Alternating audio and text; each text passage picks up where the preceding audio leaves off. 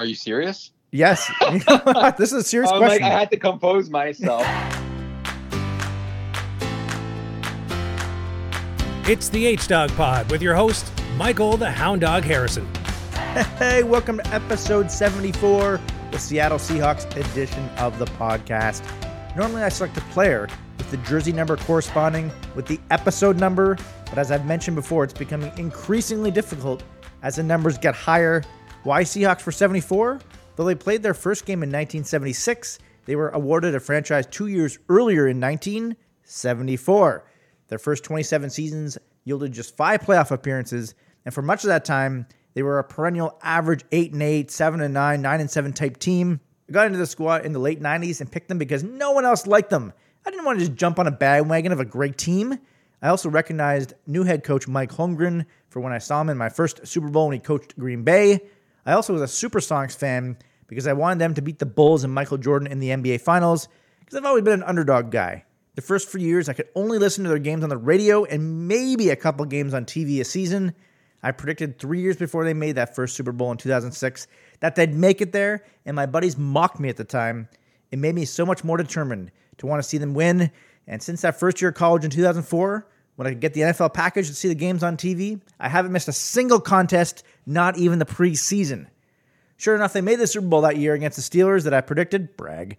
But then they got robbed by brutal officiating. A true diehard Seahawks fan can't stand referee Bill Leavy for botching calls in that game. That's how you determine if they're a real or a fair weather Johnny Come Lately fan. If you mention Bill Leavy and they don't know who he is and don't have disdain for his officiating crew that night, they're a fraud. Funnily enough, my next guest has also suffered a crushing playoff loss at the hands of my Seahawks. That occurred when Tony Romo bobbled the ball by the goal line on a potential field goal, which would have won a game for the Cowboys in their wild card loss to Seattle. Oh, it is fumbled by Romo, and then Romo's going to run to the end zone, and he's going to get tackled by Jordan Babineaux. Amazing. Unbelievable. Now our squads are on opposite ends of the spectrum with Dallas on fire and Seattle sinking without Russell Wilson. We undoubtedly will discuss our teams and other hot topics. So without further ado, let's get cracking. Okay, and now welcome on my good friend George Nasios, who I've worked with for well over a decade. He's a huge Cowboys fan, along with a dumpster fire that is the Maple Leafs. So we'll surely get into those squads. He's also a diehard Atlanta Braves fan, which dovetails nicely with them being in the World Series. Welcome to the H Dog Pod, George. Thanks, Golf Town. Been a while. Is it okay to go- call you Golf Town, or should I call you Mikey or Mike, or like what should what should I call you on this thing? Uh, it's funny, yeah. The Golf Town one. I mean, uh, usually, uh, pretty much you are one of the last ones to say uh, the Golf Town nickname. Most of the Last time, it's, of a it's- dying breed, huh? Yeah, usually it's uh, the H Dog. Uh, oh, sorry, um, Hound Dog. Uh, most of the time. H dog pod. I got you. Okay, I'll mi- I'll mix it in. I'll mix it up. I'll sprinkle uh, little nicknames here and there. what inspired you to call me that nickname, by the way?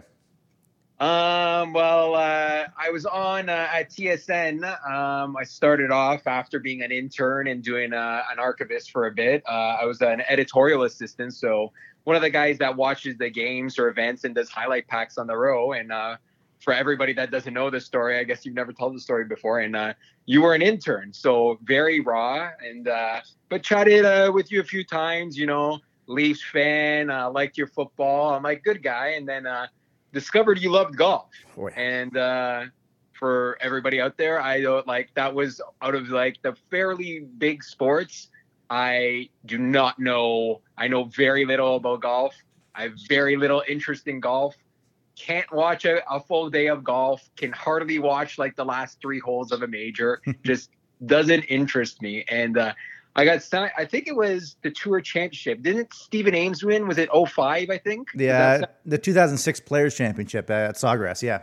2006 TPC, sorry, and Stephen Ames won, right? Mm-hmm. Mm-hmm. Canadian. So, uh, um, I think I did it a couple days, and I'm like, "Hey, man, what are you doing?" Because you were an intern, and you're like, "Yeah, just like watching these feeds." I'm like, "Well, I'm gonna tell the producer that like I want you to subclip and help for me. Is that cool with you?" I'm doing the TPC, and you're like, "Yeah, absolutely." Like you were into it, and then for something that was, you know, like a third block, like third segment item, it became bigger and bigger because Stephen Ames with it to the point where I think it like might have led the show or been near the top of the show. And I was like, I remember it was a Sunday, the final round. I got assigned it again, and I was like, Ugh.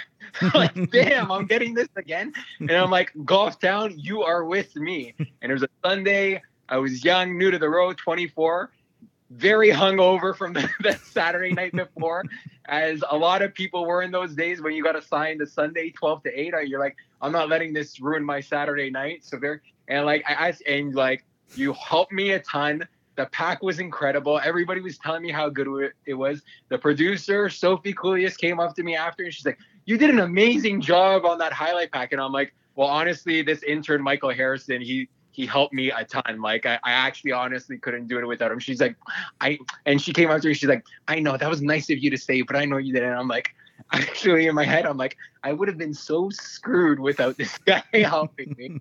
and then I'm like, from now on, bro, your nickname's Golf Town. That's when the Golf Town stores were hot, all your merchandise, and you're like, yeah, yeah, it sounds good to me. So I kind of just took off from there. And then when I was producing or highlight manager and would assign stuff, I wouldn't put your name. I put Golf Town as the assignment. So caught on with a lot of people, but over 15 years, like you said, I think it's died down, and you have your uh, Hound Dog and H Dog nickname that uh, really took over anyway. So that's the that's the story of uh, Golf Town. Hopefully, it wasn't uh, too long. No, no, I love it. That was uh, that was really great. Uh, it's also funny that uh, I believe actually another uh, or not necessarily nickname, but instance of uh, in the newsroom was when I tried to eat five baconators, and uh, Jennifer Hedger is the only one ho- oh, the host man. of TSN. She's the only one that calls me. She won't even call me. I, I, see her maybe once every two years or something, and whenever I see her, she's always like, "Hey, baconator." So she's the only one that actually calls me baconator. That was incredible. The best part about that baconator situation was watching, uh, like the fact that like it was recorded, and when you, I think you were on your fourth one. I'll never forget. You took a bite of it, and you were chewing, and then you took a sip of your soda, mm. and then you put your soda down, and you didn't take another bite. But when you put your soda down, you were still chewing. you could not get the food down anymore. It was the most uh, vile thing. Like just looking at those those burgers. Uh, yeah, I finished uh, three and three quarters, I believe. And yeah, the, the, the the deal was I have to eat all five, and Jay and Dan uh, would sponsor me and buy them for me. But if I didn't finish all five, then I had to pay for them myself. I think they eventually paid for them because they were just they felt so bad. But man, it was yeah those two cars. Uh, oh Looking my, back on that though, pops. that's not really a good deal that's, for you, man. no, no, I didn't eat for the next like 36 hours. I don't, I don't, I wasn't hungry at all for the, a long time. No surprise after all those calories. Yeah, but, I think uh, we were like we were like totaling up the amount of beef you ate, like bricks of cheese you ate, the amount like a loaf of bread it came out to. Like it was pretty ridiculous. Oh boy, yeah, those are good times uh, in the newsroom uh, back in the day, and uh, yeah, like I said, those those, those two pops, those two uh, cokes, they really did me And If I had just had water, perhaps I could have done it, but uh, at this stage, I, I think I've retired trying to uh, have the, all those baconaires. It's probably not a great thing for me to have all that stuff. So that, that was something. that was something to behold. That's for sure. Oh yeah, no doubt, no doubt. Well, I guess uh, where to begin for the, the um, you know the sports that are going on right now. I guess it's more fun to to rail on teams who are an absolute train wreck. Uh, so let's discuss the Maple Leafs first. What the hell is going on in Leafland? Full disclosure: we're starting. Uh, we're recording this on the Tuesday, the 26th of October. Hopefully, by the time this episode comes out they're a great team. They won a couple games again, and all will, will be right in the world. But the start of the season, yikes. I'll speak for myself personally. I am a massive, diehard, at times stupid Leafs fan. I'm one of those guys. Um, so it's it's really bad. I, I said after last year, um, that playoff loss to the Habs Ugh. is the worst playoff loss I, I've experienced as a Leaf fan in my life. And when I say that, you know, you got to discern it from the other losses. It's not like I was I was of age. I was uh, 11 years old when they lost to the Kings in 93 when they were had two games when they were a win away from the Stanley Cup. And that killed and that sucked, but like the expectation wasn't there for that team.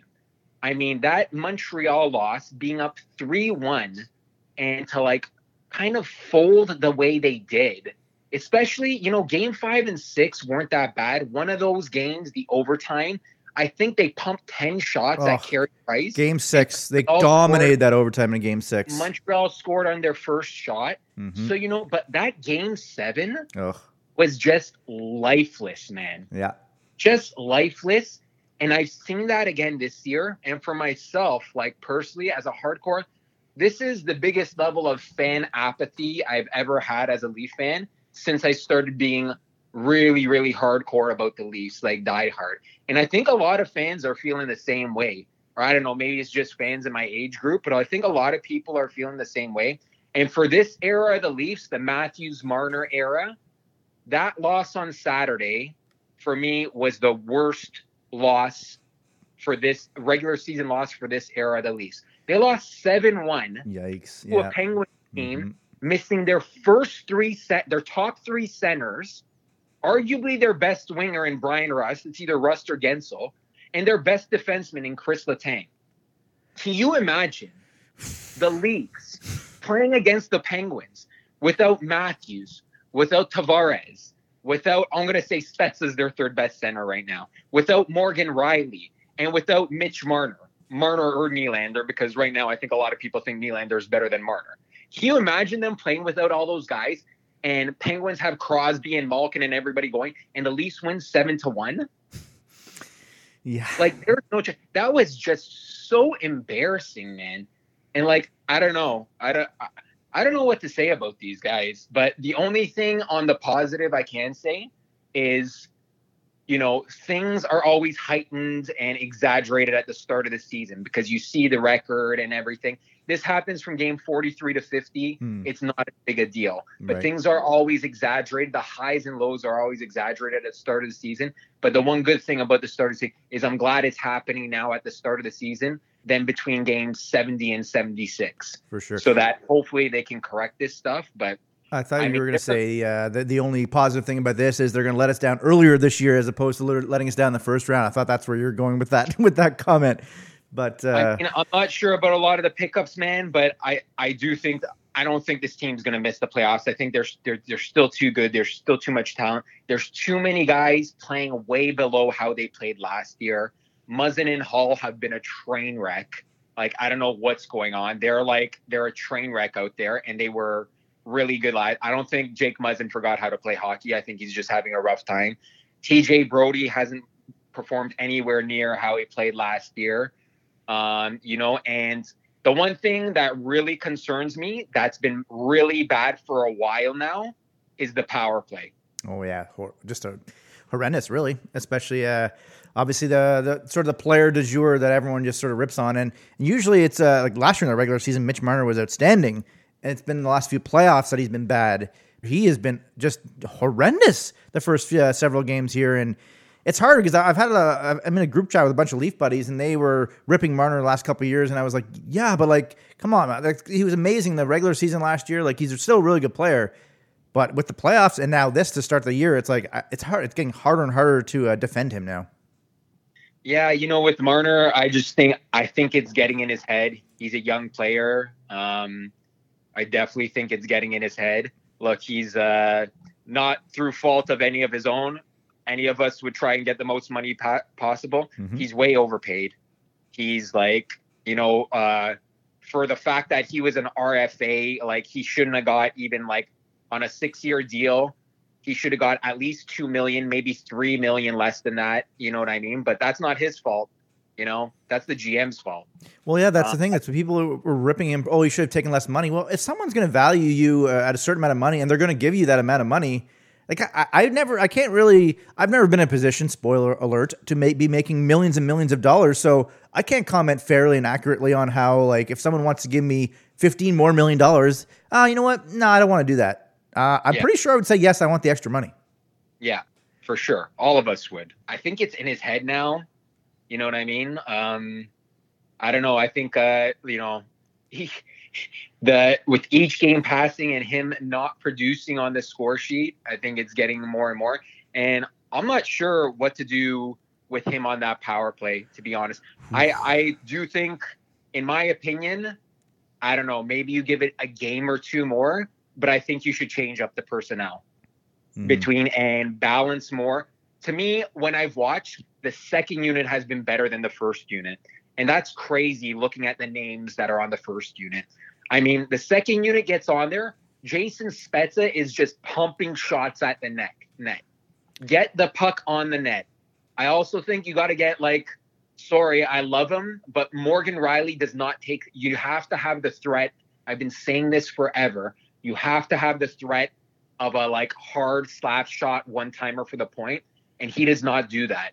I think you put Sandin on the first unit, you take Marner off the first unit, and you put I don't know maybe Bunting on the first unit. You put Rielly and Marner on the second unit, and you give it more balance and like you switch them after a minute and you see how it goes. Because I mean, I don't know. This isn't working. This isn't hasn't been like when I talked about Muzzin and Holl and Brodie.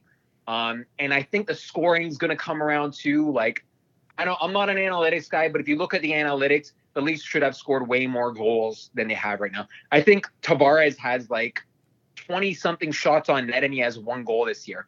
That's not going to be that's not going to be the course for the rest of the season. Matthews one goal in four games. He could have had four goals in his first game back against the Rangers at all. These things are going to change. But the power play has been struggling mm-hmm. for probably between this year, the playoffs, and the last 20, 30 games of last year for about half a season, struggling like terribly.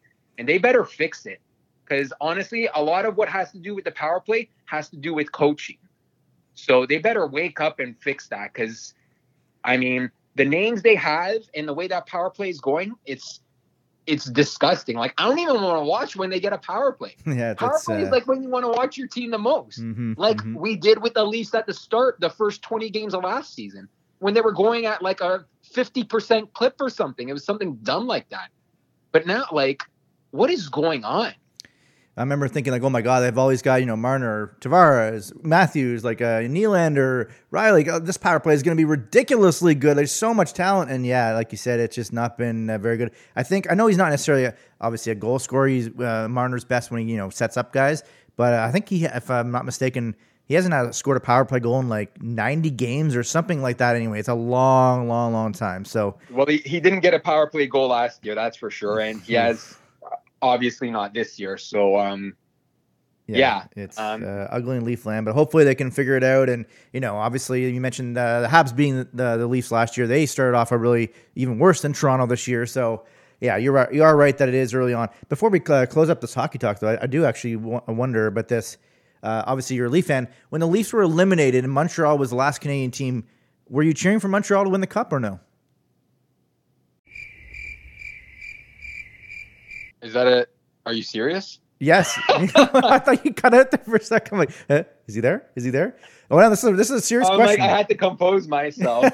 Out of any, first of all, I used to cheer for Canadian teams before I started working at TSN, before I got in my early 20s. I used to cheer for every Canadian team. Mm-hmm. Then I saw when I started working there, and there were people from all over the country, and I saw the hate everybody had for the Leafs, and I'm like, what is this? I know like some Leaf fans are like way over the top. Even I'm over the top, but I'm not nearly as over the top as some. But like the hate for the Leafs. So I began to like despise Canadian teams more and more. And at the top of that list of the Canadian teams I despise is the Montreal Canadiens. Thank you very so, much. So no, I was not cheering for Montreal. I was cheering for my boy Stamko and the Lightning to win their second consecutive cup, and I'm happy they did. And yeah. I'm happy for him that he actually got a chance to play and participate other than that one goal he scored against Dallas. I felt so bad for him the year before, and uh, I was really happy for him. And I'm a huge Stamkos fan, so definitely happy that they spanked the Habs in the final last year. No, that's the correct answer, uh, George, because unfortunately, you would be amazed at how many dumbass, at least in my estimation, uh, no, actually, and I'm also correct in this take, how many dumbass Leaf fans are like, oh, but they're a Canadian team, you gotta cheer for them. Especially because they beat you when you were up 3 1, even more so. Why the yeah. hell? A Montreal Canadiens fan would never cheer for the Leafs to win the Stanley Cup, ever. In fact, but, Canadiens fans yeah. hate the Leafs more than they love their own team. So, like, it just, it just exactly. blows my mind. That, that's why I asked the question, and I knew you. Some people subscribe to the theory if Montreal won the cup, then we can say we lost to the best team in the NHL. Okay. But like I'm not one of them. Or like, you know, even when they when you lose in a conference final or lose to a team in the first or second round and they go on to win the championship, oh well we lost to the best team in the league. Like no uh no, not for me. Thanks. Yeah, no. Montreal was actually a really bad regular season team too. If it was the normal standings uh, structure, they wouldn't even even have made the playoffs, if I'm not mistaken. Exactly. So you're right. hundred Oh, percent. man, yeah, no, it's uh, unfortunately there's too many Leaf fans who uh, cheer for Montreal, and it always disgusts me. So I'm glad, very much glad, I, and I knew, I figured Can that I would be your you, answer. Though, can I ask you as Yeah. a Leaf fan? Like I just told you how I feel as a Leaf fan. Like this is like I've watched this year, but like I don't know, it's the least I've been very uninterested. Like not uninterested, but n- not nearly as excited as I've been in previous years. Like how are you feeling about like the Leafs? Like do you have the same level of apathy or are you still like totally into it like oh come on like it, it's killing you when they lose and you're super excited for each game like how do you feel i know you're a hardcore leafs fan Well, I know uh, apathy, apathy is the exact word I was thinking of, so that's perfect that you used that great word. Uh, no, uh, yeah, just I think it's because even if they were doing really, really well right now, it would be like, you know what, doesn't matter, wake me up in the playoffs. I think even that would be the feeling. So the fact that they're losing now, it's almost even more like, well, whatever, like either wake me up in the playoffs or they won't make the playoffs. You know what I mean? So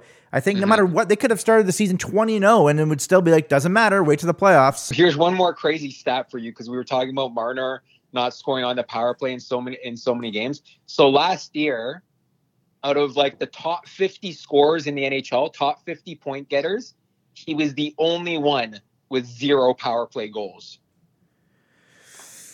Yikes, not so good, is it?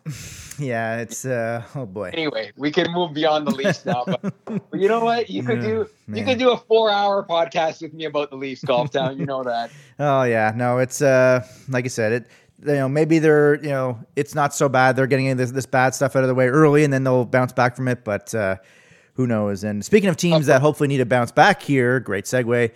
Um, oh man, the Seattle Seahawks, my team, uh, two and five. It's amazing. So they've played three straight uh, primetime games, Seattle. and all three games, Geno Smith was in at quarterback, had a chance with the ball in his hand with like a minute to play, two minutes to play, and he's lost all three games for the team. He almost got sacked three times in a row on that last drive. He just avoided a safety, Yeah. which would have gave the Saints, well, the spread moved, but it was four and a half at one point, would have made the Saints cover, but he just avoided a safety. I don't know how that happens. Like, I know he's a backup, whatever, protection like melted down. I, how does that happen? It was, what was it, fourth and 28 on the last play for the Seahawks? Yeah, yeah. It's uh, you know, the, clearly they they their the running game was awful in that game, but they just kept going back to it. Either a, you hope eventually maybe the dam will break, but also b, obviously they do, do not trust him at all because he had a great uh, touchdown early to DK Metcalf, a big 84 yard TD, Yep. and didn't target him again to the fourth quarter.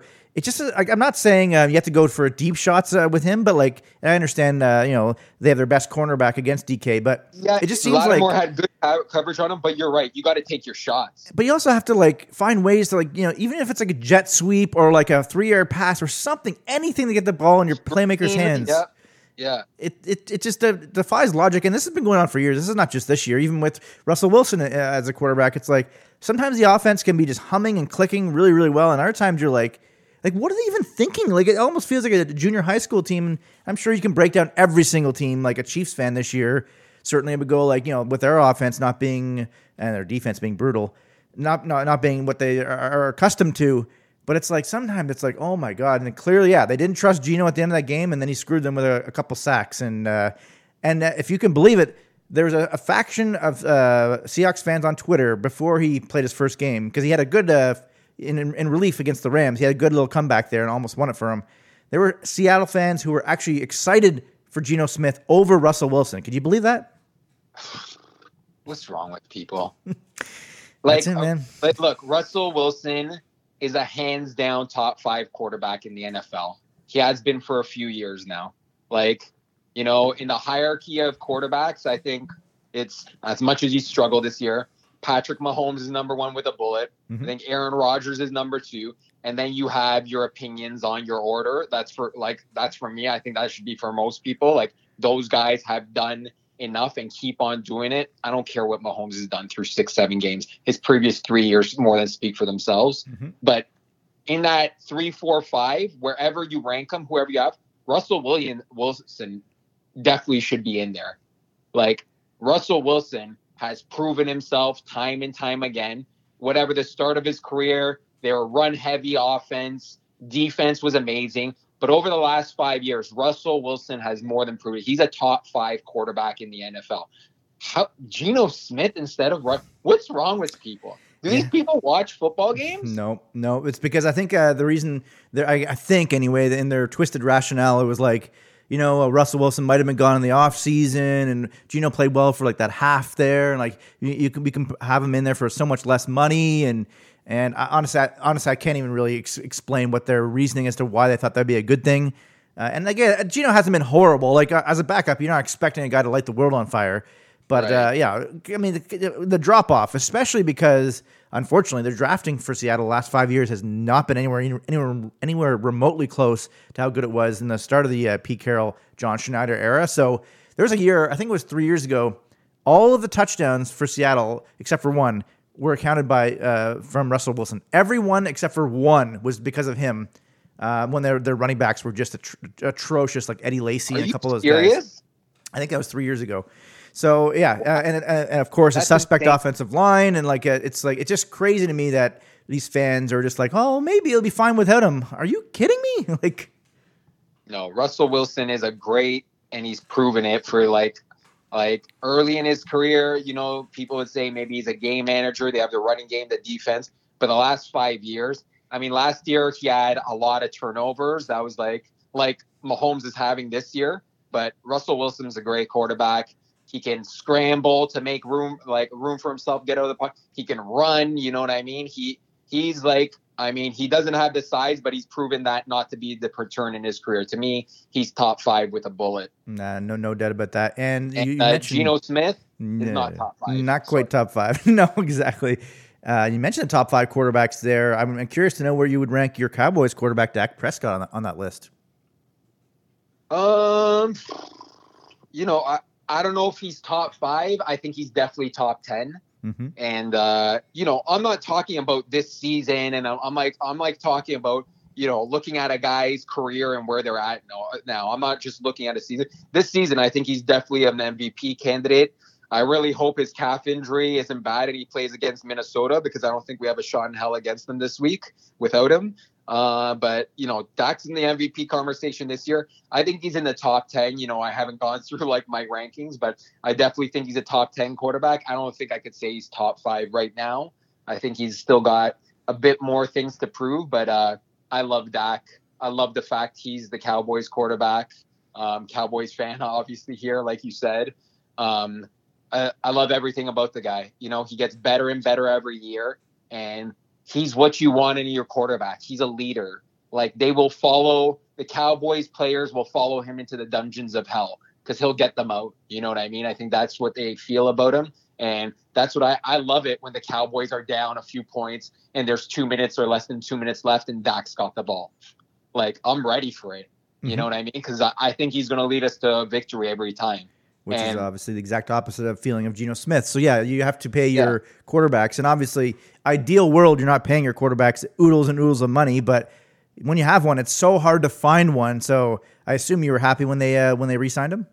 Yeah, I, I I mean, I wish they, I wish they didn't have to pay him that much and had more room for the cap. But hey, if you got a quarterback that's a top ten quarterback, pay him because they don't grow on trees. Because it's like I've experienced years with the Cowboys where we were cycling through vets who didn't have it anymore or like youngsters who hadn't proven themselves and it's like oh man. Or our number one guy being injured and we're throwing in these guys in there Dak it's just like couldn't even watch. Even last year i mean that got injured. Then dalton who's more than a capable backup went down.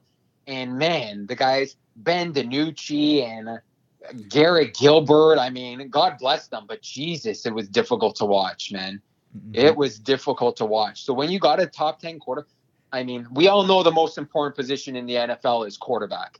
So if you got a good one, you better hold on to him and pay him and not not gamble in the draft with guys like you just don't know.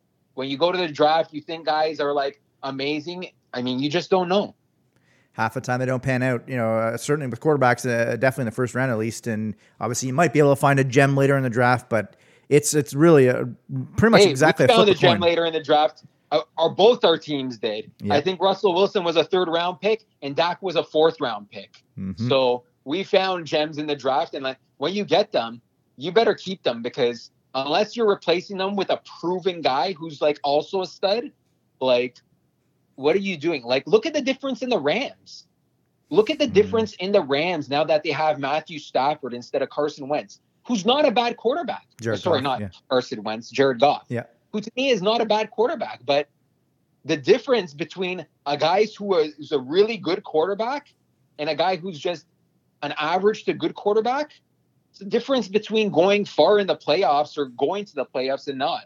So I love the fact we got Dak. Yeah, would do I wish we paid him a little less? Yeah, you wish you would played all your great players a little less, but that's not the guy I'm taking money away from. There's other guys you take money away from before you take it away from him.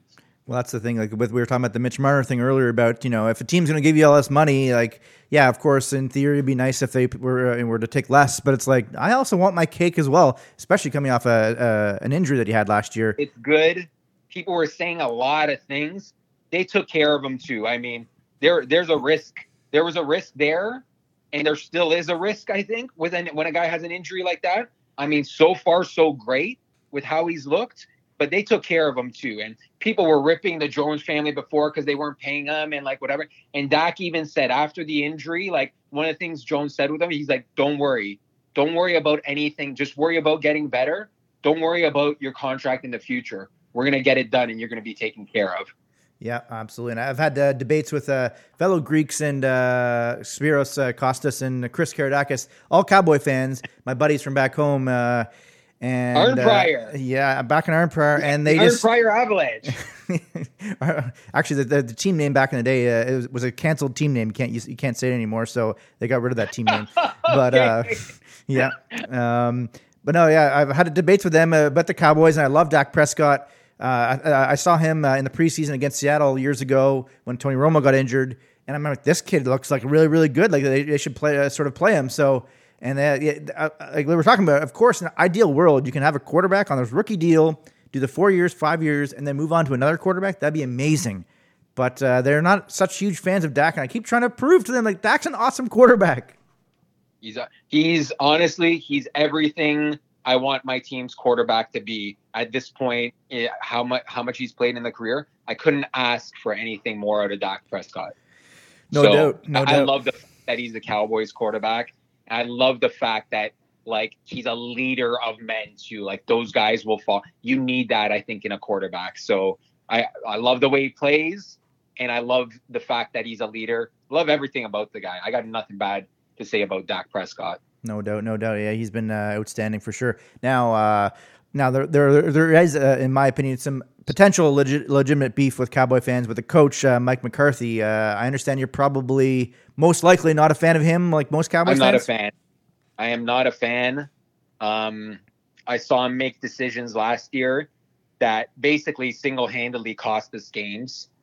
Um, I think uh, Kellen Moore, like Kellen Moore and Dan Quinn, are like taking like almost all the responsibility for the play calls on defense and offense this year that I like. But the guys just lost sometimes. Like I think there mm-hmm. are some great coaches in the NFL that are on top of everything, and McCarthy's not one of them. I don't know if he is he is he a leader of men in the dressing room, whatever. Yeah, he won a Super Bowl, but he won one Super Bowl with Aaron Rodgers too. Like I think you could have won more with a guy that's like to me top 10 for sure. To me, probably top five quarterback of all time. Um, I just, the decisions he makes blows my mind. And he's lost. Like, he's lost sometimes. Like, there was a situation a few weeks ago where we should have called a timeout late in the game, and he didn't call a timeout. And he said he couldn't see the time on the scoreboard, and Kellen Moore couldn't see the time, and he was just lying and lying in the post game, and he was just digging himself a hole deeper and deeper. I'm like, what are you, an eight year old kid that didn't do your homework?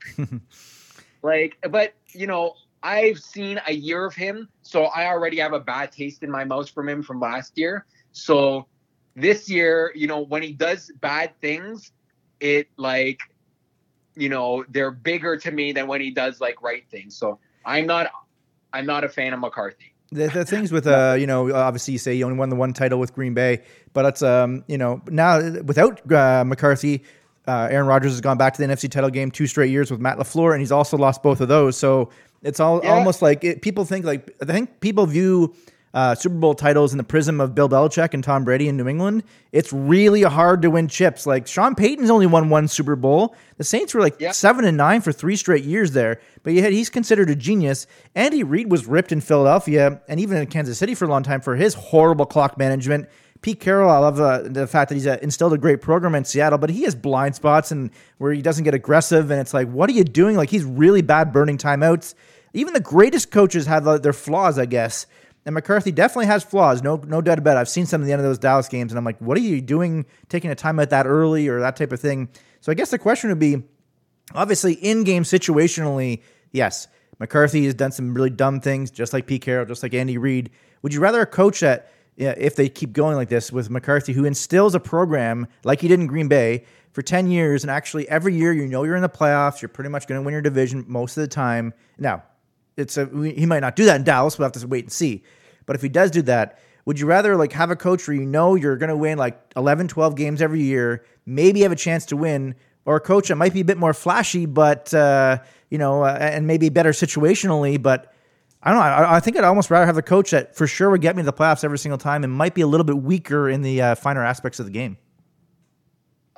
I want both. I mean, perfect world, perfect world, but like Hall of Fame coaches like I Andy think there are Reid. those coaches in the NFL. Like, you know, I think there are some great coaches and like sometimes you give guys a shot or like like to me, Sean McVay is an incredible coach. You know what I mean? Um, I think Mike Vrabel is a really good coach. And as a coach, you know, you gotta I think this year, uh, I think he's ceding more responsibility to Kellen Moore for the offense.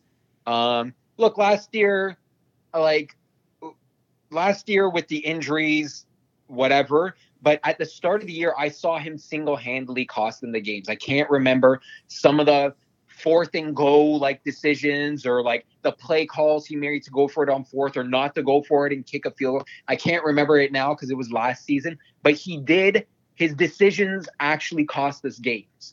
And this year, I've seen him making mistakes that you shouldn't make as a head coach. And he, but you're right, he has had success and no coach is going to win Super Bowls every year, but I do think there are coaches out there that I'd rather have.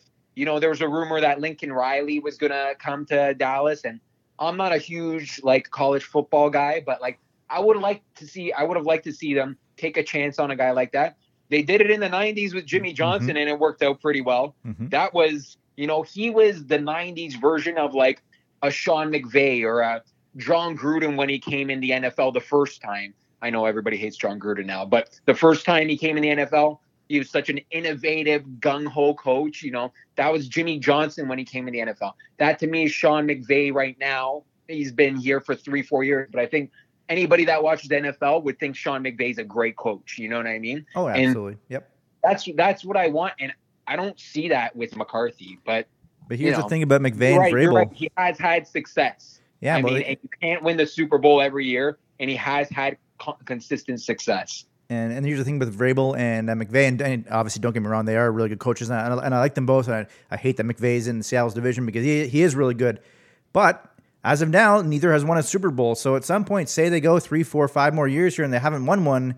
Like you know, there's the shine of this, this awesome coach. At some point, the hot seat's going to be okay. Why haven't we got over the hump yet? So it's really, I guess the point is, it's so freaking hard to win Super Bowls unless your name is Tom Brady and previously Bill Belichick that I, I- you know, uh, Mike Tomlin obviously I think is a really really good coach in Pittsburgh. He's only won one Super Bowl, so it's like it's uh it's really really freaking hard. So uh yeah, Uh, McCarthy, yeah, right. no question, he has his faults, as do a lot of the coaches. Even I think even uh, there's a faction of Pittsburgh Steeler fans I th- I was uh, reading on Twitter who are- aren't liking Tomlin as well. It's like when they uh, Pittsburgh had a really bad start to the year. It's like, man, come on, Mike Tomlin obviously is a really good coach, you know, but I've I've heard for years from Steelers fans that don't really think Tomlin's a good coach, but they think he's a great like maybe amongst the best, if not the best in the NFL, like leader of men.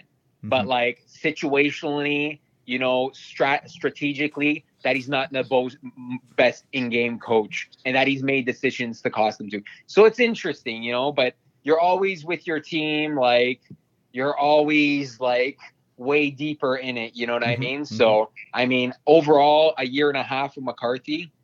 I wish they would have gotten somebody else. And I think most Green Bay fans I don't know your Green Bay friends that you've talked to, but most Green Bay fans I talked to that are my friends didn't really like McCarthy either. No. But I gave him a shot the first year, and I wasn't impressed. But you're right.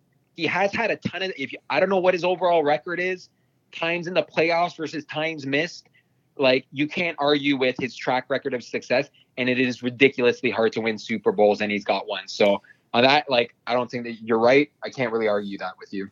Yeah, let's talk about a little baseball uh, before I get you out of here because I know obviously you're a huge uh, Braves fan, uh, and Sure, uh, yeah. I always remember that. Were you um, uh, more of a Jays fan or a Braves fan? I think it was Braves, right?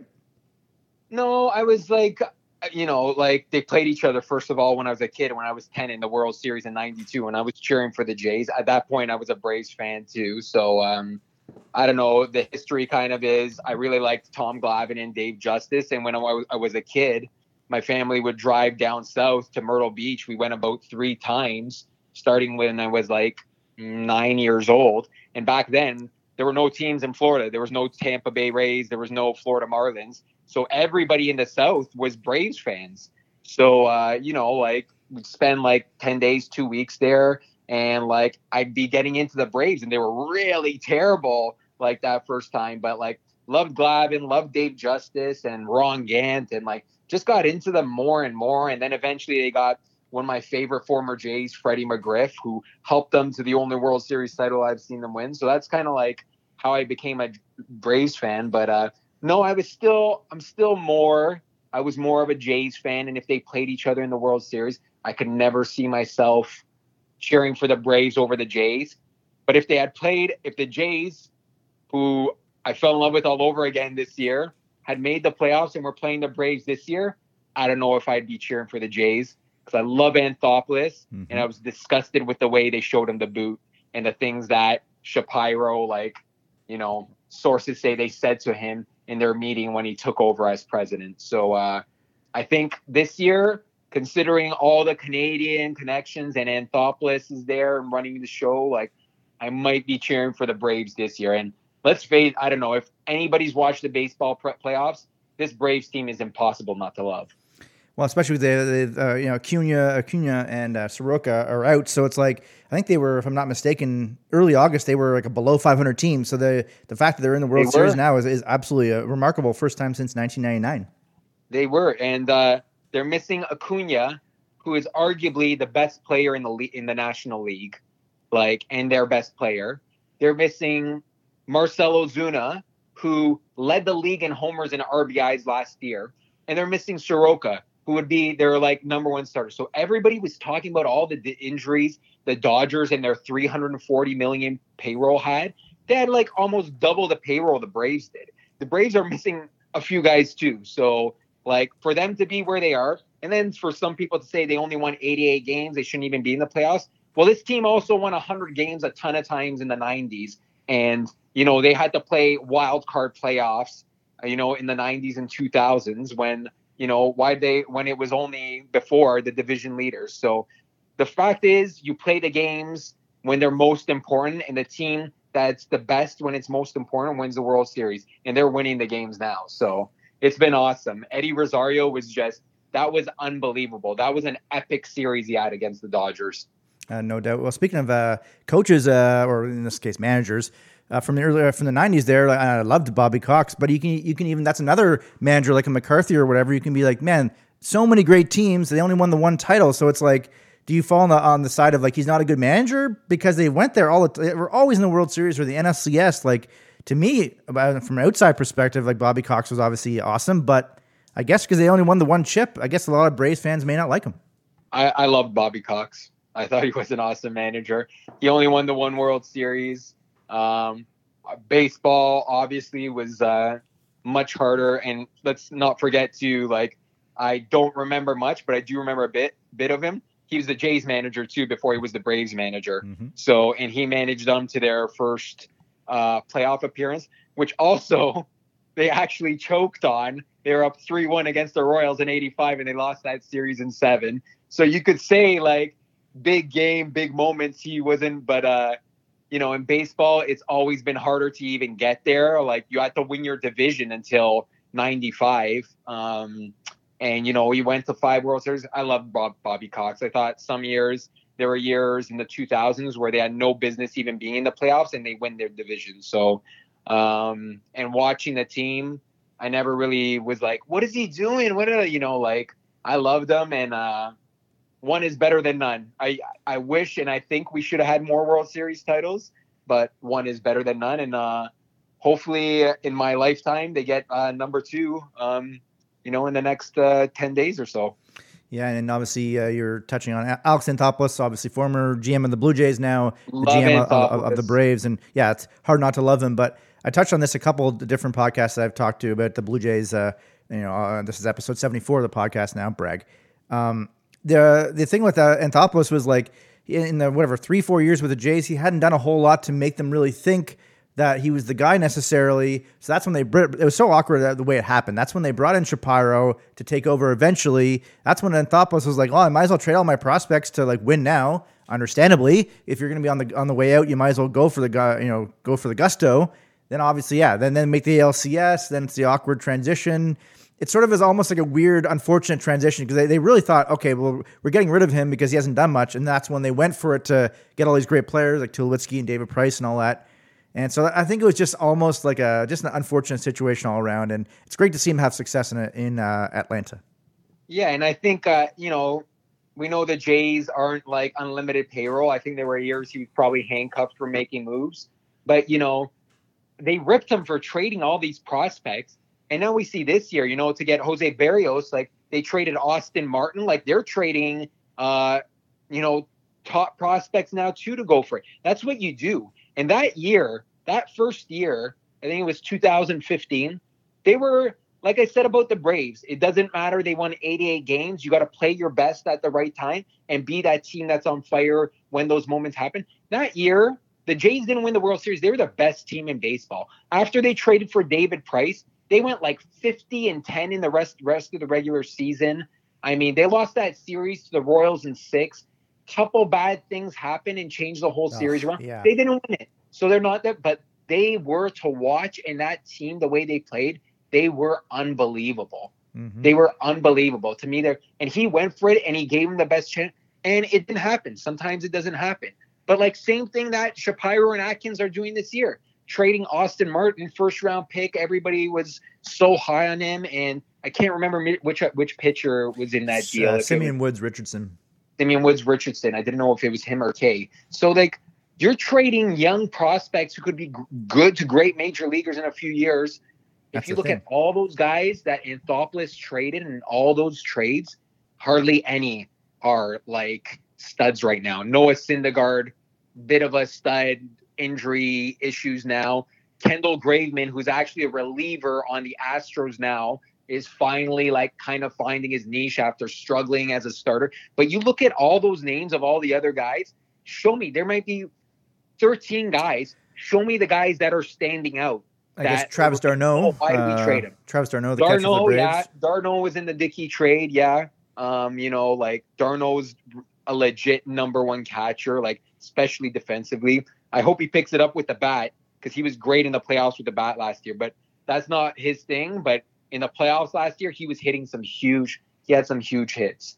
Um, but yeah, d'Arnaud. But we got unbelievable players too to make those runs and have a chance at the World Series. But for if you look, the overwhelming majority Mhm. those players are like either not in the major leagues, fringe major major leaguers, a couple guys who are playing and good, and maybe like one stud possible if he comes back from injury in Syndergaard. Well, You know es- what I- especially even the um, when they got Josh Donaldson, they traded Brett, Lawrie. I think his name was Franklin Barretto. Uh, I believe it was. It might have actually been Yeah. the Kendall Graven. Actually, Graven might have been in that deal, maybe. And one other player, and yeah, they all like haven't really been super great or whatever. And you can even look at to an opposite trade. But you traded for a guy that was the MVP of the league. yeah, he's been he was obviously amazing, and you could even say in the Roy Halladay deal when they traded him to to the Phillies, they got back uh, Kyle Drabek as a pitcher. He's supposed to maybe be a stud, and he sort of washed out after a couple of years. So yeah, in baseball, always trade your prospects for like if you think you're anyway, you're you getting a legit player. Yeah, if you have a chance and you think you have a chance, and I mean, even if I mean, the moves Anthopoulos made this year, he traded for Eddie Rosario at the deadline after Acuna got hurt and was out for the year, and like Ozuna gone. Like he probably knew he was going to be uh, gone for the season a month before that. Like he traded for Eddie Rosario. Rosario was hurt. He couldn't even play for the Braves for another like two, three weeks, and he still made the deal. And like without Rosario, there's no chance we're being the Dodgers. Even Duvall, even Jorge Soler, who's probably going to DH uh, in the American in the games in Houston in this series, like he made these moves. He's made unbelievable moves. Tyler Matzek, oh my God, game six out of the bullpen, saved the game. Unbelievable. 4 2, second and third, no outs. He strikes out the first three batters he faces when he comes in the game. This guy was pitching in some Texas league and like working at Burger King like three years ago. he was uh, so far, and look at him now. Like, you know, he's made so many great moves. And, uh, you know, like, I just, I really want it for him to. Um, but I, you know, I'm really excited for the Braves. It's been a long time since they've been in the World Series. Um, you know, they've made the playoffs consistently. They had a little run there where they were rebuilding. And I'm excited for Freddie Freeman, who represents Canada through his parents, even though he was never born or lived there. And yeah, it's it's just a team that's easy to love too if you watch baseball, whether you're a fan or not. And the team that they're going against is not a team that's easy to love. It's a team that's easy to hate. So um, I'm excited. I'm excited for the World Series. I was just going to say that about uh, yeah the fact that speaking of teams that easy to love, the exact opposite Houston Astros uh, when they cheated obviously to win the World Series a couple of years ago. Like, did you absolutely hate the Astros, or were you sort of on the side of like pretty much every team cheats? They just got they just won the World Series, so that therefore they were sort of the ones that uh, you know everyone hated. No, I think everybody cheats and everybody pushes uh, pushes the limit, but they took cheating to a next level with the technology they were using.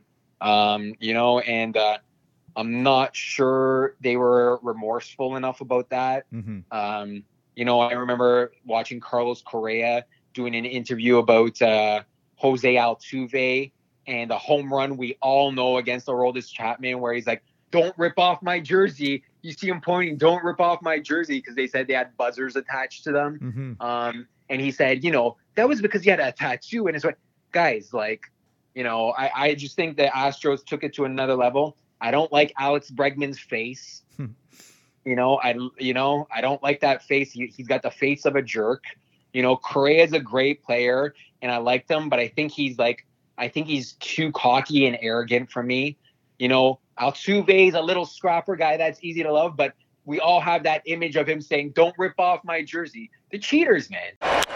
Altuve has just sent the Astros to the World Series. The yep. cheaters, they took the cheating to another level. Yeah, everybody's looking for an edge, and if you're not cheating, you're not trying. That's the old adage. But there's tre- cheating to a certain extent, and they went. Even the major league players, you know, around the league were like ripping on them. So no, I don't respect them. Uh, you know, I hope, but they got a lot of good players, man. They got a little. I'm not sure about their pitching. Um, they have a lot of injuries with the staff and like a lot of young guys pitching for them, but you know they got a lot of good. Their infield. I mean, when you go like from third to first, you know Bregman, Correa, Altuve, Gurriel, and then with Jordan Alvarez, who won, I think, the NLCS MVP as the DH. I mean, that is five hitters who are like, those are devastating hitters. Maybe not Gurriel, but he's still a really good hitter. So it's a it's a scary lineup to face. But uh, you know, we'll see. I don't know about their pitching. It's gonna be it's gonna be a good series. You know what I mean? But uh, you know, hopefully whoever wins wins it fair and square and doesn't have to cheat to win it. Yeah, it would be something else if the Astros were to cheat again, thinking like hiding in plain sight. Oh, there's no way people would think we would do it again. And if they were to do it again, that would be, would be pretty wild. Yeah. And obviously, obviously in that I, scenario, like I said, can't deny their ta- talent on some of their playoffs. That infield's spectacular. Um, but yeah, I, I don't like the team. It's not because they're playing the Braves. I just don't like them. I hate them. They were playing the Red Sox, and it's like, who do I cheer for? I can't stand both these teams. Mm-hmm, mm-hmm. I think you know, for the Astros. Yeah, it's tough one though. Yeah, yeah. So well, I'll we'll get see, man. It should be a good one though. Oh, yeah, hopefully, yeah, hopefully it's six or seven games, and uh, it's a great uh, series, no doubt about that. Well, I'll get you out well, here on this. Me, hopefully, it's a four-game sweep by the Braves, but I could see as a neutral fan how you'd want that. that's true. That's true. I'll get you out, of here on this, and I've reminded you this a couple times over the years. Uh, that uh, do you remember what, uh, when we first talked? Because uh, just like with Dak Prescott, playing in the preseason when Romo got injured. I'm like, this Prescott kid's amazing. I remember also seeing Tony Romo in preseason against Seattle, thinking the same thing, and I was talking to him I up. do remember this. And yes. remember that? Do you remember your exact quote that you said to me when I said, "Yo, uh, George, man, this Tony Romo guy should be playing over uh, Bledsoe." Uh, what I said, I like he should open a pizzeria and call it Romo's Pizza. There's no way that guy should be playing over Bledsoe. He should, he- this guy should be flipping pizzas in Italy somewhere. Yeah, that was the Yeah. uh, that was the you know the funny thing is, I just did that off his last name, and he's not even Italian. His dad, his dad's Mexican, and uh, his mom, I think, is just uh, you know, I don't know, British descent, uh, white. But his dad was actually Mexican. He might have been Mexican of Italian descent, but I always thought he was Italian. But you know what's funny about that? Romo is. Uh, it's so funny because I grew up with those. I watched those '90s Cowboys team. Tony Romo is my favorite Cowboys player ever. yeah, he's just absolutely. He's my favorite player Stud. ever. The people that rip on Romo, you ask any Cowboys fan that knows anything like that, watch them consistently, they all love Tony Romo. And you know what else he was? He's one of the toughest SOBs I ever saw on the football field. That guy wanted to play when he broke his back. I remember he had broken ribs and a punctured lung one regular season game against the 49ers. He got hurt in the game. He came back. Whoever they had the lead gave the lead away with him out. He came back. They tied the game. They went to overtime, and he threw a 65 yard pass to a guy that made the team out of like a Michael Irvin show making the team, a wide receiver, Jesse Holley, Oh, and yeah. got them down to the one. He got tackled at the one yard line, wasn't a touchdown, and they scored on a game winning. And then it came out he had broken ribs and a punctured lung. People don't move. They don't move for weeks when they have. And this guy came back and played through that. Just an unbelievable quarterback, man. And just we had some terrible defenses. I think one year with him, we went eight and eight. We had one of the worst defenses, top five worst defense in the history of the league. And people were blaming Romo for us not making the playoffs. yeah, you no, know, that uh, guy- he's He's amazing. my I love him. favorite Cowboy player ever. And I watched this team win three Super Bowls. And I love that guy, man. If there's one, he's kind of the last as you get older, you don't have the same affinity to athletes. If there's a guy I could meet that like an athlete like that, he would be my top top like he might be number one on my list of guys if I could just sit down and have dinner with. And he's an amazing guy, and he's the best commentator in the NFL too now. Yeah. Just a wicked dude. Yeah, absolutely. And uh, I remember uh, having debates with other cowboys. You did fans. call that though. You did call that. I'll give you that. Yeah, both those quarterbacks. It's just funny. It's like no, you just see something in them, and it's like I know it's only the preseason at the time, but it's like you know, it, it's uh, there's just some some uh, you know will to win that's there with those guys, and uh, no, I, I've always loved Romo as well. Yeah. And, uh, Undrafted Romo. yeah. Undrafted Eastern Illinois. incredible, how good he Unbelievable career, man. Too bad about some of the injuries and the way it ended, and the Green Bay game where Dez made that catch that should have been Mhm. a catch. hmm But uh, you know, I wish he would have won a Super Bowl because his uh his a football life killed me. I don't know if you've seen that. Yep, I did. oh yeah, man, outstanding. crushed. Love that guy, man. Such a great, such a great player, such a great guy. Absolutely. Well, uh, I could say the same for you, and uh, thank you for uh, this buddy. broadcast. Uh, this has been a blast. It's been awesome catching up, and uh, great stuff. Yeah, thanks for having me on, man. It was awesome, Hound Dog. Hopefully, we can do it again. That was a blast chatting with my friend and colleague George Nasios. Some fun stories were told about my start at TSN, with how much I helped him doing the highlight pack for Stephen Ames's historic golf win at the Players Championship. Of course, the epic tale about the time I tried to eat five Wendy's Baconators in one sitting just gets better and better as the years go by. And as much as it's miserable to talk about the sad state of affairs of my teams, I really enjoyed the discussion centering around Mitch Marner and the Leafs dumpster fire. And I'm so, so thrilled that he wasn't one of these clown Leaf fans who cheer for the Habs in the playoffs. Also, fun to talk to him about how his Atlanta Braves got to the World Series and showing some love for former Jays general manager and current Braves GM Alex Anthopoulos. Our NFL teams are on opposite ends of the spectrum now, with the Seahawks a train wreck and his Cowboys on fire. But it was great discussing whether Dak Prescott is a top five quarterback. I especially liked our talk in which NFL head coaches are great, and trust me, while he without question has his faults, Mike McCarthy is a good coach and he could lead the boys to the promised land. You can catch George Nasios' work on the same website I write for, sportsbettingdime.com. Thank you so much for listening to episode 74 of the H Dog Pod. Bang. This has been the H Dog Pod with your host, Michael the Hound Dog Harrison. Mm, Mm, bang. Mm, bang. Mm, bang. Mmm, bang.